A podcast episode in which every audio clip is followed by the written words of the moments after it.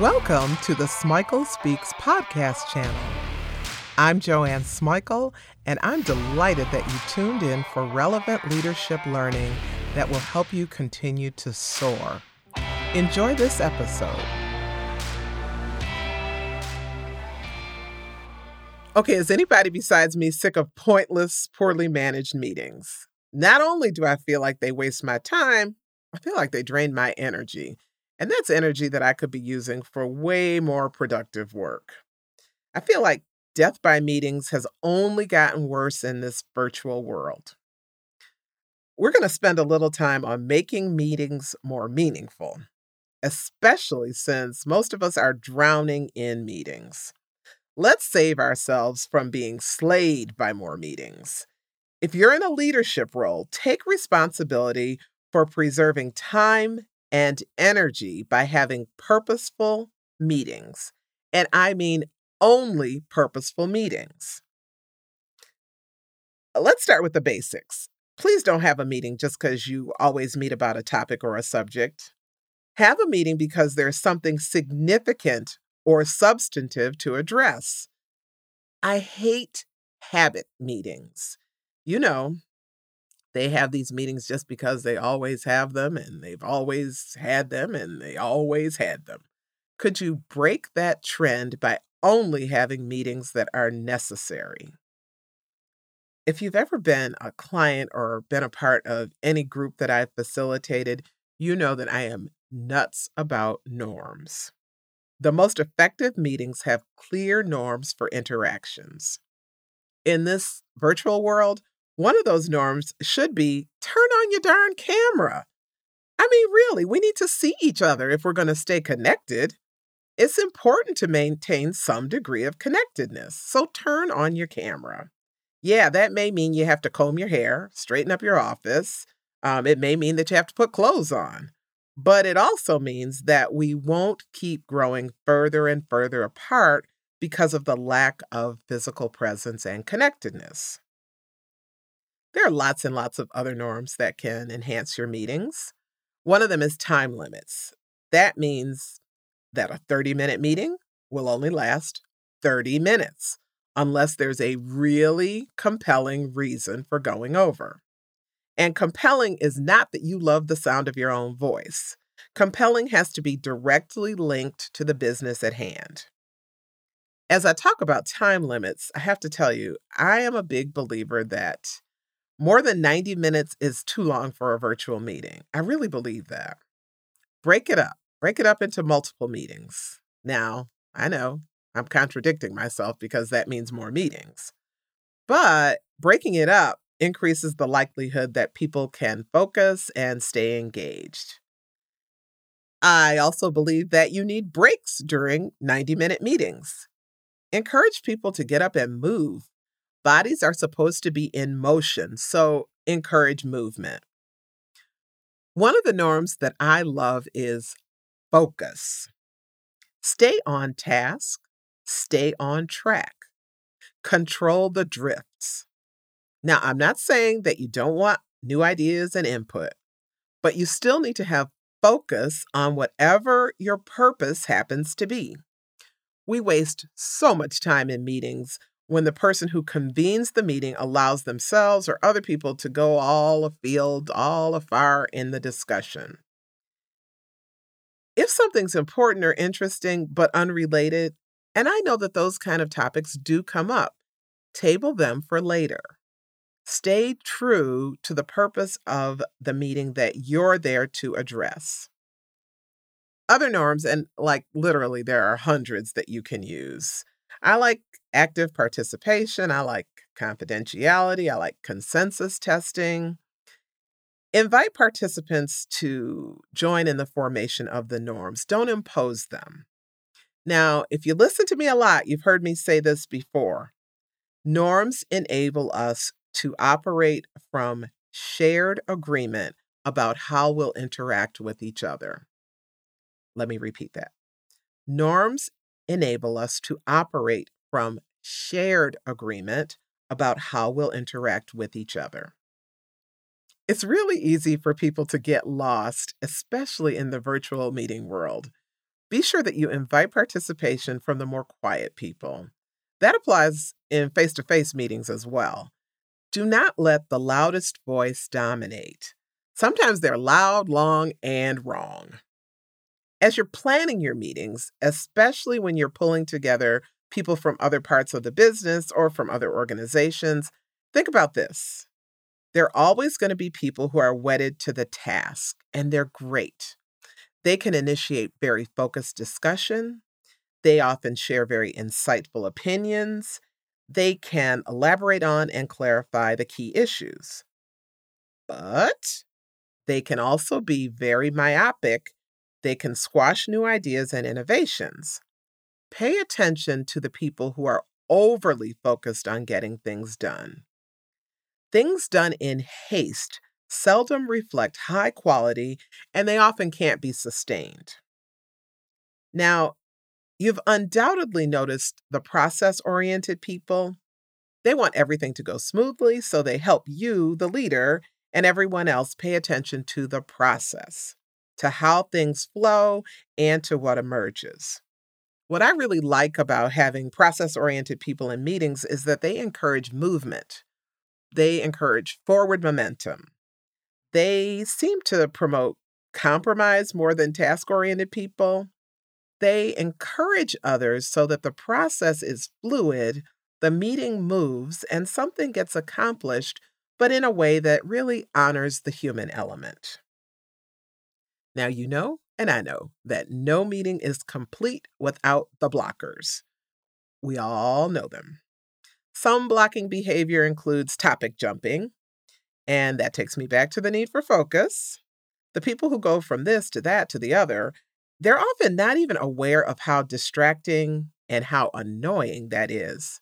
They don't even recognize the fact that it impedes progress. And it's not likely that they're doing it with malicious intent. Sometimes it's just how they process information, but they still have to be reined in. Other blocking behavior includes the person who just won't shut up and listen. They dominate the airtime, they drone on and on and on if you let them. If you're leading the meeting, set norms that will make it clear that all voices need to be heard. But I have another thing to say about if you're leading the meeting. Don't you be the one who won't shut up and listen. Control yourself. I'm going to move from the people because we all know them. I want to talk about five important things that can make your meetings more meaningful and can really make your meetings matter. I hit on one earlier, and that's purpose, and that's the starting point. Why have you gathered? What are your objectives? Is this just a habit meeting, or do you have something to accomplish? The second thing I want you to do is to create some sort of structure. You need a time parameter, you need an agenda, things like that. They create the structure that I'm talking about. You may decide that regular short check ins are a part of the structure. You may consider the fact that reviewing the norms is really important in the structure. You may want to decide on roles and responsibilities or rotate who leads the meeting if it's a regular gathering. I don't know what structure you're going to come up with. Test it, and allow it to be refined with input from other people. When we start to think about agendas, I'm going to tell you that I have a real bias towards collaboratively created agendas. I'm not telling you that the agenda should be a free for all. I am saying that it shows respect for other people when you send out a draft agenda and invite their input. I was on faculty at a university and we had an absolute egomaniac department chair. She'd send out these agendas for our monthly meetings as if she alone knew what needed to be discussed and addressed. That got on my nerves. And let me tell you what else she did. They really used to get on my nerves. So we're in the meeting, and she would call on us like we were in the third grade. Joanne, it's your turn to check in. Charles, it's your turn to check in now. Ugh, that got on my nerves. Anyway, now I'm venting. But they were really dreadful meetings for a lot of reasons. So, demonstrate respect for the intellect, the insights, the ideas of other people by inviting them into the process of creating an agenda. I know that this doesn't work for every meeting, for every topic, or every issue. But what I'm saying is that when you can invite input, do it. The third point is to focus on outcomes. That may mean developing new systems. It may mean solving a problem. It may mean developing action steps or strategies for future work. Whatever it means for your meeting, be sure that the intended outcomes are made clear at the start. When the discussion goes astray, you're better able to redirect people and turn things around when people are aware that there was an outcome that was intended. The fourth point I want to make is all about barriers. What are the spoken and the unspoken barriers that can get in the way of a successful meeting and good outcomes? You know, sometimes the barriers are perceptual. People just don't think that the meeting is worthwhile or the topic is substantive. Other barriers are environmental. I see that a lot with Zoom fatigue. People are just over it with looking at screens and trying to connect.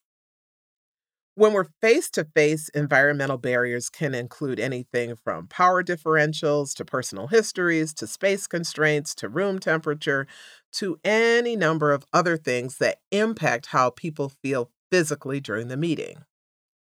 Perceptual barriers are about how they feel emotionally and psychologically as well. The fifth thing I want you to consider is try asking participants to critique the meeting. This requires a lot of trust, and people are only going to give you their honest opinions if they trust you as the leader. But I think it's important to invite feedback on ways to make the meetings more valuable and more productive. I use this thing called a plus delta analysis when I'm working with groups. At the end of a session, we will do a list of pluses, the things that went well, and a list of deltas, the things that need to change for next time. And typically, when I first start this, when I'm working with a new group, people are kind of nervous and they're like, Ooh, I better only tell her the pluses. I better only tell her the things that went well. And I sometimes have to convince them that, uh, listen, I'm not that fragile. Tell me the things that you need to change so that we can change them so that our gatherings have significance to you because it's not about me. It's really about you. So you might want to try the plus delta analysis. Now, I know you thought that I was finished because I said I had five things and I just told you the fifth one, but I'm not finished yet. I have some more stuff that I want to share. So let's say that you are gathering ideas in one of your meetings, and that means that you need to know how to facilitate brainstorming. And again, people are only going to participate in brainstorming if they trust you, the leader. The first thing you want to do for brainstorming is to set the stage by saying that this is not a debate. We're only here to generate ideas. That means that you're going to capture people's ideas exactly as they share them. Don't put your spin on it and don't edit. Okay, so remember I was telling you about that annoying department chair? Well, this was another thing that got on my nerves. She always had to edit and reshape our brainstormed ideas. Eventually, it just became what she wanted to say. So uh, you can obviously guess that our participation was very, very low. Another guideline for a productive brainstorming session is to ask people what seems impossible ask people to share their wildest dreams. What we want to create in brainstorming is truly expansive thinking. We want to move into new realms of possibility. So, brainstorming. Don't evaluate, don't debate. Include any and every idea. Encourage expansive thinking. And that's all I want to say about that. As you're moving through the meeting, not a, brain, not a brainstorming session, an actual meeting, okay? Be sure you have enough time to explore the ideas and the issues that come up. That means that you began with a realistic agenda. Do not try to do too much. Just focus on what's most essential. An important component of exploration is seeking clarity. Don't make the assumption that you or everyone else knows what a person means. Get clarity. Invite people to explain their position, to explain their points, to explain their ideas, and, and don't cut them off unless, as I said earlier, they're taking up too much airtime. So that's a delicate balance. So that's it. I'm finished. The tips I want you to remember are to have a purpose, don't just meet to meet, don't just meet because it's a meeting that you always have, Make sure that the purpose and the meaning guide any gathering. Set some norms to establish a framework. Remember, there's all kinds of people, all kinds of participants. Some are task oriented, others are process oriented, and there's just about everybody in between. Pay close attention to the behaviors that are productive and those that are unproductive. And you, as the leader, should not be contributing to the unproductive behaviors. So get a grip on yourself. Don't forget to establish structure and focus on outcomes. Nobody wants to feel like you just wasted their time. Inviting participants to critique the meeting takes trust, but it will improve the quality of your meetings. And it will ensure that the meetings meet the needs of the people involved. I already gave you the ideas for effective brainstorming, so I hope you'll try them. Meetings do not have to be stressful annoyances that keep us from getting our work done. They can be productive and meaningful. So, if you're the leader, it's up to you to make sure that your meetings matter. Thanks for listening to this podcast. I hope you got tools that you'll actually use and share. Subscribe if you haven't already. I add new and relevant leadership learning all of the time. If you haven't visited the Smikle Speaks YouTube channel, check it out. There's all sorts of new content. All of this is virtual leadership learning that will help you soar